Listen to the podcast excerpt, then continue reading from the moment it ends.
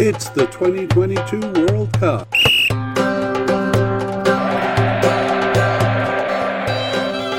It's Portugal's players. Hello and welcome to the International Soccer Preview by Soccer Files Canada. I'm Kevin, and today we'll be looking at Portugal's squad for the 2022 World Cup. Short version, please. Brings us to the end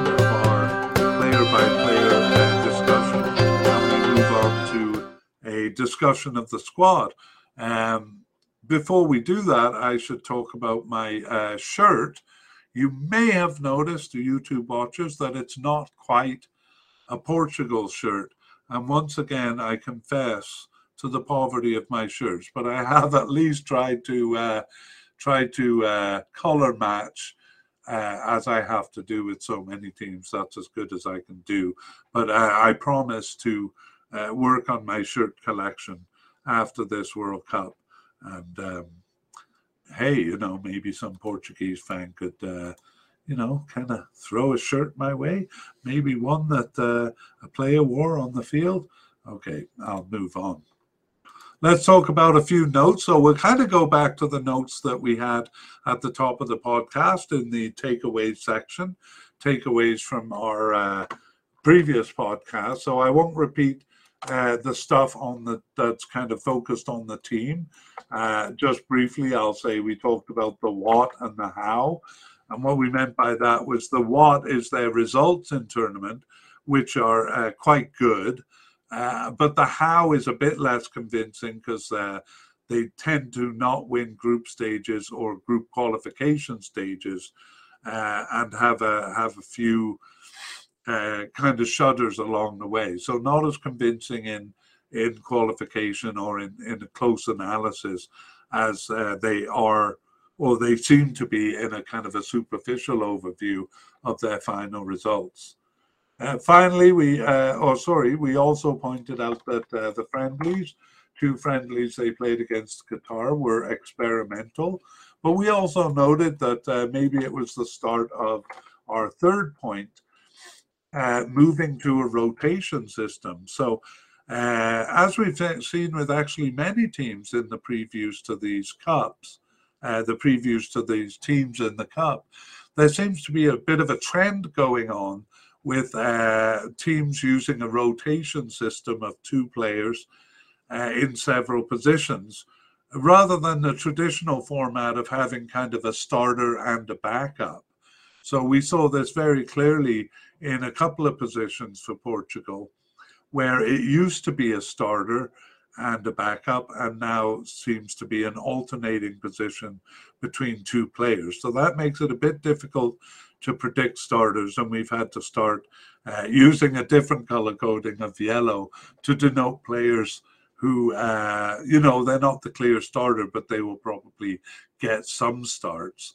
And we also use yellow uh, for two players that seem to alternate starts. So rotation, kind of a, a thing in this 2022 World Cup. The other point we want to talk about was this is this the end of a generation? We have seen, and we will see more clearly shortly, uh, that a lot of the players in this generation are getting older. Um, around the turn of the century, Portugal's performance uh, record picked up uh, with what was called the golden generation, kind of led by Luis Figo. Uh, and that took them from a team who often didn't qualify for cups to ones uh, to a team that regularly qualified and actually regularly uh, passed the group stage. So uh, uh, sometimes among the top teams in Europe. And we also noted that they had done well to replace that genera- generation in what I call the Cristiano Ronaldo generation. And they remained at that high standard of uh, reaching cups and passing group stages for the most part. Now, that generation, the Ronaldo generation, is coming to an end. And uh, it's not just him, but a few players uh, alongside of him, which we'll talk about soon. And uh, the question the question is are they aging out? Does this mean uh, Portugal will go back to being a fairly, uh, well, second tier, let's say, team? uh, in Europe? Or are they uh, producing enough players that they can kind of keep this going and maybe even argue to becoming kind of permanently a top team in Europe? Well, we will see that they've done better than most. We have a few teams uh, in this World Cup who, after the World Cup, we are a bit worried about because we know there's going to be a swath of their star players retiring. Uh, but when we look at club affiliations below, we'll see that uh, Portugal was uh, uh was and continues to be regenerating uh, quite nicely. And we leave it at that for now and move on to club affiliations. So this kind of demonstrates the point because their club affiliations are quite uh, impressive. Uh, so we've seen a lot of players with uh, Paris Saint Germain, uh, Nuno Mendes and Danilo, and uh, other players who have been there in the past. Uh, Vitinha, who is just a possible candidate here, and Renato Sanches, also with Paris Saint Germain, and other top top teams in in uh, England, for example, a couple of Manchester City players. We have um, uh, Barcelona, I thought we had represented, uh, Atletico Madrid. Um, and then uh, I should mention a couple, of, and of course, top teams in uh, Portugal too uh, Porto, Benfica, and Sporting Lisbon too. We have Borussia Dortmund in Germany uh, also, and uh, um, Italian teams. Uh, actually, yeah, AC Milan in Italia, uh, in Italy, Rafael Leao uh, with AC Milan, and we've had. If there's not a lot of players now in Italy, there are players who have played for top clubs there before. Uh, Patricio's with Roma, but interestingly, uh, in addition to some top clubs in England like Manchester City and Man United, we also kind of have a, a gathering of Portuguese at Wolverhampton in England. So currently, uh, I'm counting one, uh, two, three, four, five players. Uh, six players with Wolverhampton right now, and there's also players like Rui Patricio who have played with them in the past uh, one of them even with uh, Wolverhampton's uh, youth club. So, uh, kind of a little Portugal there in England, a gathering place. So, impressive club affiliations for Portugal suggest that they are doing a good job renewing. Let's talk a little bit about some statistics. So, um, I have been working on a few statistics. Excuse me, I, I just have to take a drink.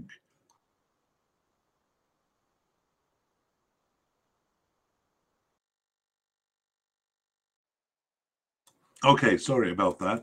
Uh, yeah, the first statistic we look at is how many players they have on the slate. And um, Portugal has uh, 42 players who have played for the team since 2021 and that compares with an average of 49. So Portugal dealing with a smaller group of players uh, to select from, but as we've seen, it's a pretty impressive group of players, and uh, even even the way it is, they'll probably have to cut some players that many teams would. Uh, would bring to the cup, you know. Uh, we've seen that uh, some of their players with top clubs, even Ruben Dias with Manchester City, uh, despite that good club affiliation, uh, has difficulty getting onto the club as a starter, at least, uh, onto Portugal. So uh, they're very rich in terms of players, despite having less than average in their total pool of players. And then, as far as the um, the serious candidates, those that we coded as definite, likely, or possible, it's 35. the average is 33. So not really much to talk about there. It's pretty uh, average number. And the number of uh, definite or likely candidates is 23. Uh, which is slightly higher than the average of 21.5, uh, suggesting that um, uh, they've pretty much chosen their squad. Uh, we've pretty much seen what their squad is going to be like. There may be a couple of injuries uh, players going out.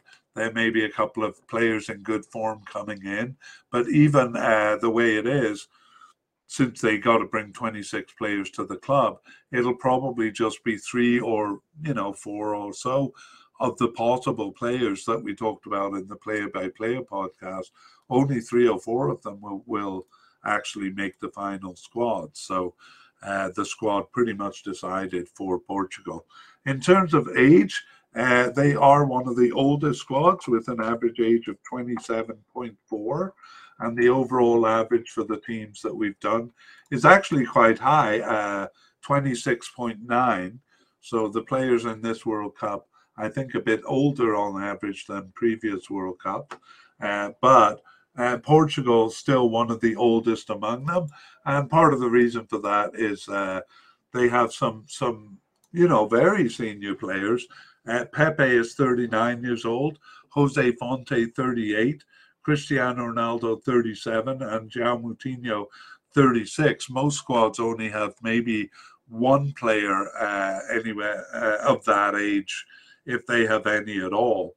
Um, uh, but Portugal has those four players. However, overall, they only have seven players who are 30 or above. So most of their players are in their uh, mid to late 20s. And if we go to the bottom of the uh, scale, we have um, eight players who are 23 or younger. So that kind of balances out the um, uh, the scale a little bit, but uh, tends to be on the older side and, and not a bad thing at all because it gives them great experience. Uh, their average number of caps among these players is uh, 40.2, and that is extremely high, maybe the highest among all teams. Uh, no, uh, Belgium has more caps per player, but only Belgium is higher. And wait, no, Qatar is higher. The average, anyway, is 29.9. So they're 25% higher than other teams. So a very experienced squad. Also, a squad that has uh, a lot of goals amongst them. And this one really is by far the highest uh, 220 goals among these players. And the average is 131. And in terms of goals per uh, cap, uh, total goals per player, it's not per player, it's per cap. Uh, there, uh, so I've come up with this statistic that, that just kind of measures this, and they are 16.2%. Uh, the average is 13.6%, uh, so they're significantly higher, uh, and one of the highest. One of the highest. So I'll just tell you, Argentina and Germany are both 17.5%, and then the next team is France with 16.8%, and you'll never guess who is fourth. I'll give you a moment to think about it. Poland, not a team I really think of as a high scoring team, but uh, they're fourth, and Portugal is just behind them. So, no problem for uh, Portugal getting goals, and they get them all over the field uh, uh as well. So, I'll just go over some stats for goals before we move on and that is uh, Cristiano Ronaldo with a staggering 61%. That means he scores a goal every two out of three games. And there, I, I would dare say there's very few players, if any, uh, at that ratio. And they also have Andre Silva at 37% and Diogo Jota at uh, 34%. Uh, those are really good numbers. Uh, defender Diego Dalot is 33%, but it's it's two goals in six games. So we don't really take the number seriously unless they have more than 20 games uh, under their belt.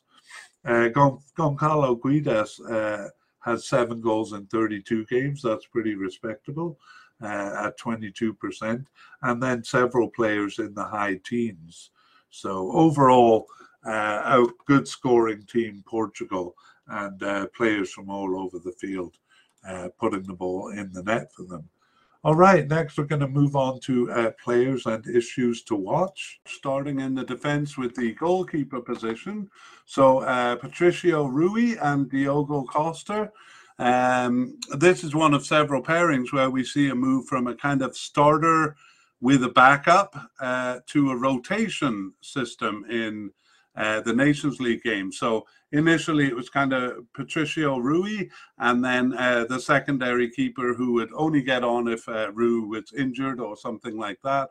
Now uh, in the Nations League games in June, we saw them kind of rotating, so each of them played two two games. Will that be the way it is in the Cup too? And as mentioned. Uh, there's several positions where that's the case. The next issue, though, is uh, is there room for Ruben Dias?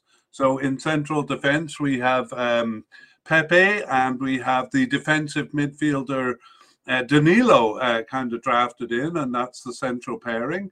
But uh, Ruben Dias plays for Manchester City. Hard to believe that a, a player of a club of that stature um, is uh, uh, kind of uh, being a, a, substitute.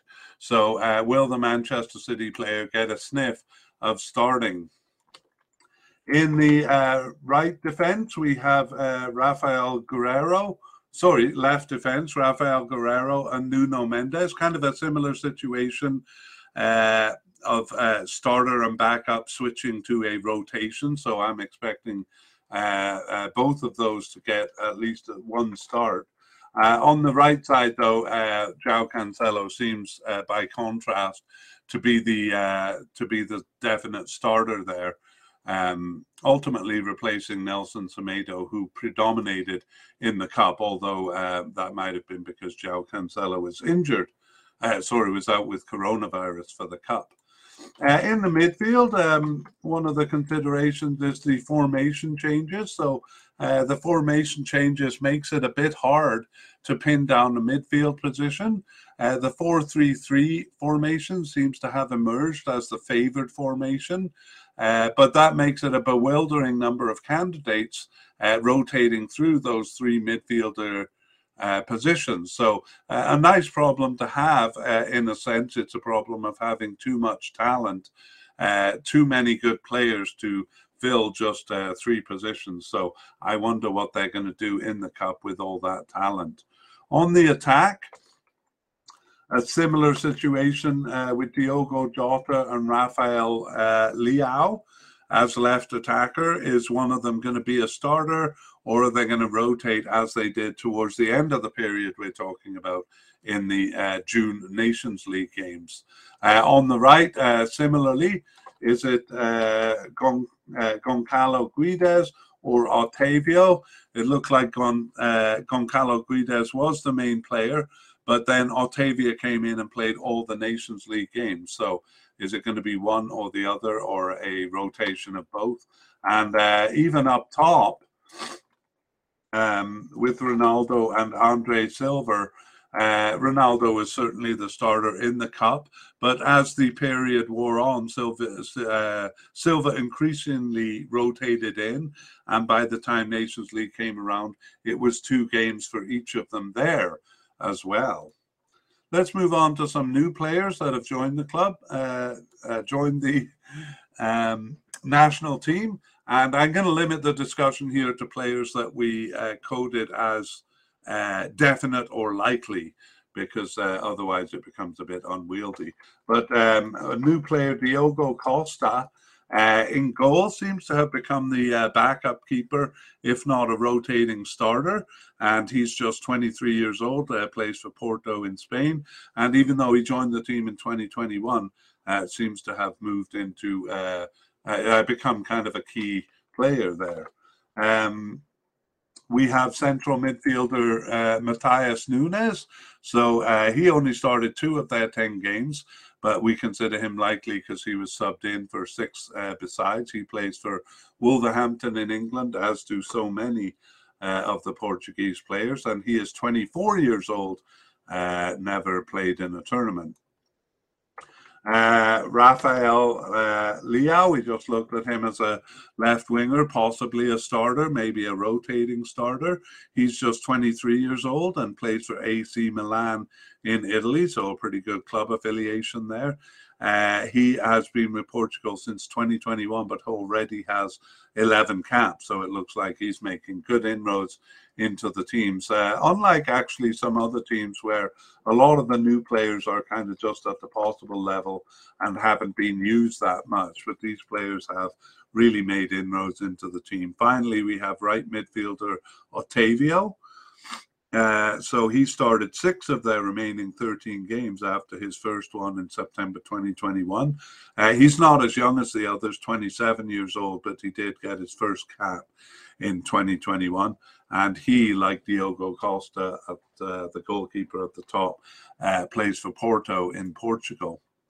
Uh, looks look. Let's look at some of the injuries. So Nelson Semedo uh, was injured for the June matches, but as we noted in the Player by Player podcast, is back uh, playing with his club uh, by August 2022. So, uh, not really an issue there. And uh, we also have uh, Diogo Jota, who looked like he would be. you know, was a bit touch and go at the beginning of the season.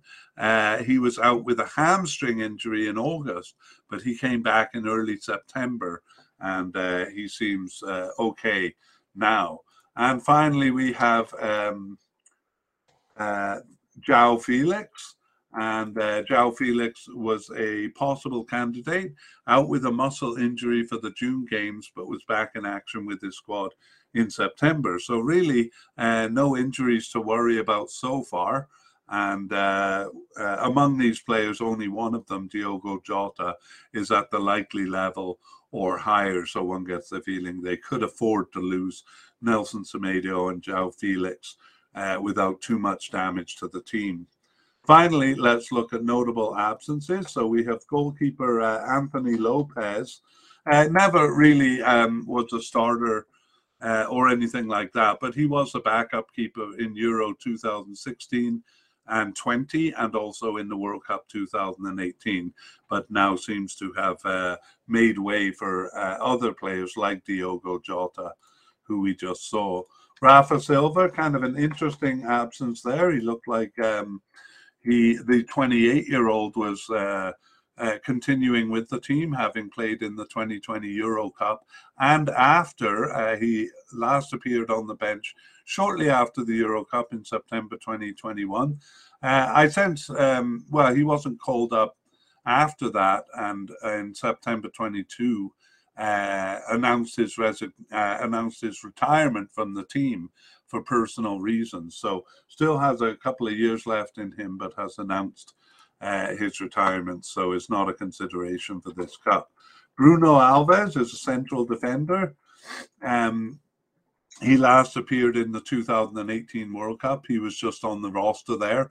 Uh, you know, his prime years were around the 2010 and 2014 uh, World Cup, but he hung up his boots uh, um, for the uh, national team after the, uh, well, 2018. I don't know if he announced his retirement, but uh, his last appearance was in that World Cup, and he hung up his boots in 2022 uh, as a club player also. Ricardo Quaresma, uh, also missing. He was he was off the team by the time the Euro 2021 uh, came around. He was just a sub in the 2018 uh, World Cup and, and never much more than a substitute. But he did have uh, 80 caps for the national team and uh, was at least on the bench for the 2018 World Cup. So a familiar name that we won't see at the World Cup. And, and that's it for uh, notable absences. So we'll finish the podcast with uh, the players who we predict are going to start. And uh, we start with Fernando Santos. So he's been their manager since 2016. And it would be a, a bit late to uh, get rid of him now. So we're going to call him a starter, the starting manager.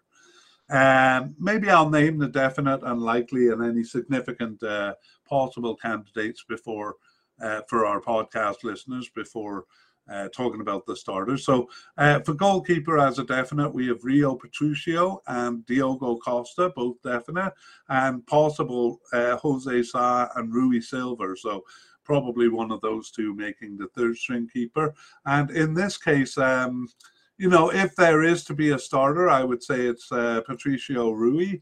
Um, but I really think it's going to be a rotation uh, with Diogo Costa, maybe not starting as much, but I think he will get a start in the cup, even if it's more than a, a kind of a B team game there.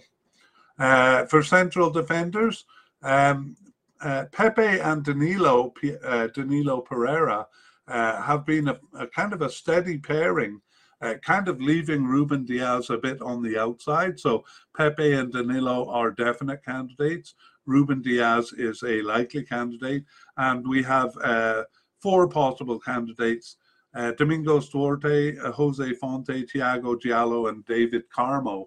Um, I would imagine maybe one of them. Usually they bring about five central defenders to the cup. Um, but uh, it seems like Ruben Dias is going to be uh, kind of a substitute unless someone gets injured, and maybe uh, two of the possible candidates there.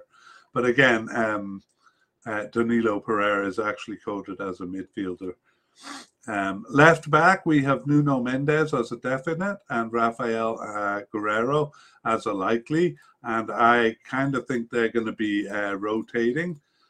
Uh, Guerreiro has kind of been in the position primarily, but Nuno Mendes has made inroads, and um, there's not enough evidence to suggest which one would be a starter. Uh, not so on the right side, though. Right back, João Cancelo um, was out with coronavirus for Euro 2020, but is back now and seems to have a firm hold on the right back position. The likely candidate is Diogo Dalot, and kind of the outgoing. Uh, uh, candidate is Nelson Semedo. So we think it's possible he makes the squad, but um, um, maybe not. Um, but João Cancelo with uh, Diogo Dalot kind of uh, in a backup role there on the bench. In the midfield, they generally went with a 4 3 3 formation, but they did use a couple of other formations and won't necessarily stick to that. Uh, but generally, it is one central defender.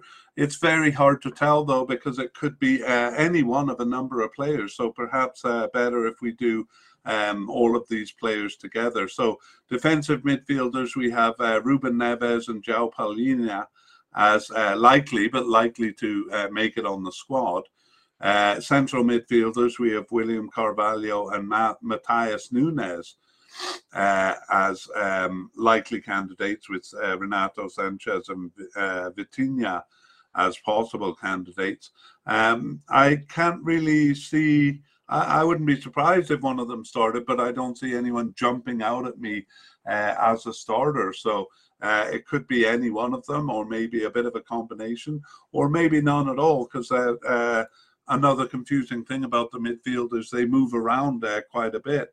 So uh, we created a category of versatile midfielders for those who move around uh, a lot. And for definite candidate, we have Bruno Fernandes and Bernardo Silva. And as a likely candidate, João Moutinho. Uh, I think actually Bruno Fernandes and Bernardo Silva will start uh, without um, necessarily predicting where they'll start. It could be anywhere. And I think João Moutinho has uh, a good chance of starting also. Uh, but I'm going to put him as a yellow in that he will start some games, not necessarily all of them. But uh, I'm not even willing to put uh, yellow on any of the defensive or central midfielders because uh, I just can't uh, tell which which it'll be. So uh, let's move on. Left midfielders and right midfielders uh, will probably be a selection of these uh, defensive, central, and versatile midfielders that we've talked about.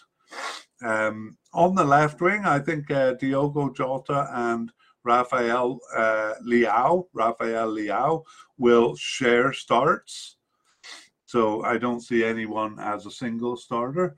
Uh, and on the right wing, uh, oh, okay, but uh, Diogo Jota and Rafael Leao uh, really sharing starts as left attacking midfielders, left wingers, or left forwards, depending on the formation they use. But I think um, uh, they will rotate basically in that uh, upper left quadrant of the field. Um, the next candidates I see as possible starters are in the uh, attacking midfielder uh, role. And um, yeah, again, I think if we go back to the versatile midfielders, Bruno Fernandes and Bernardo Silva, I think they're more likely to play a central attacking midfielder. And I don't see any of the candidates we have listed here as, uh, uh, you know, starters. However, on the right attacking midfield side, I think it's going to be like the left with uh, likely candidates Goncalo Guedes and Otavio uh, sharing the, the starting role. So I can't pick out a definite starter there. Maybe Otavio has the edge having started all the Nations League games in June. João Felix, a possible secondary striker, uh, would be more of a substitute. And um, Forwards, uh, we only have two definite candidates, Cristiano Ronaldo and Andre Silva. Andre Silva has been coming more and more into it, not necessarily playing as a centre forward, but uh, perhaps uh, part of a two forward line with Cristiano Ronaldo, or we've seen both of them kind of playing as the left attacking midfielder. So uh, I'm going to say for uh, Cristiano Ronaldo, um, put him in a, as a definite starter. And Andre Silva, I'm tempted to do the same, but uh, just to be cautious, I'll put him as a sometimes starter. Okay, well, um, I'm sure there will be a few surprises when the starting lineups come out, so I don't uh, do that with any uh, supreme confidence, but that is um, kind of a glance, and we'll update that in the podcast uh, in the update podcast. So that brings us to the end of this podcast, and I'll just uh, make the picture uh, a bit smaller for our YouTube viewers. And keep in mind, we will be doing that update podcast uh, uh, and including new information that comes out the September games, any friendlies we play, and um, uh, the preliminary and final rosters. So we'll probably do the podcast after the final rosters are released. Meanwhile, keep an eye on us at Soccer Philes Canada. That's Soccer Philes with a PH in the middle and an S at the end. And our website, soccerphiles.captivate.fm. And check the show notes, which I've uh, been working on, uh, with lots of notes and links to help guide you through the uh, series that we've done. Thanks for listening and hope to see you again in our next media cast. Bye bye. うん。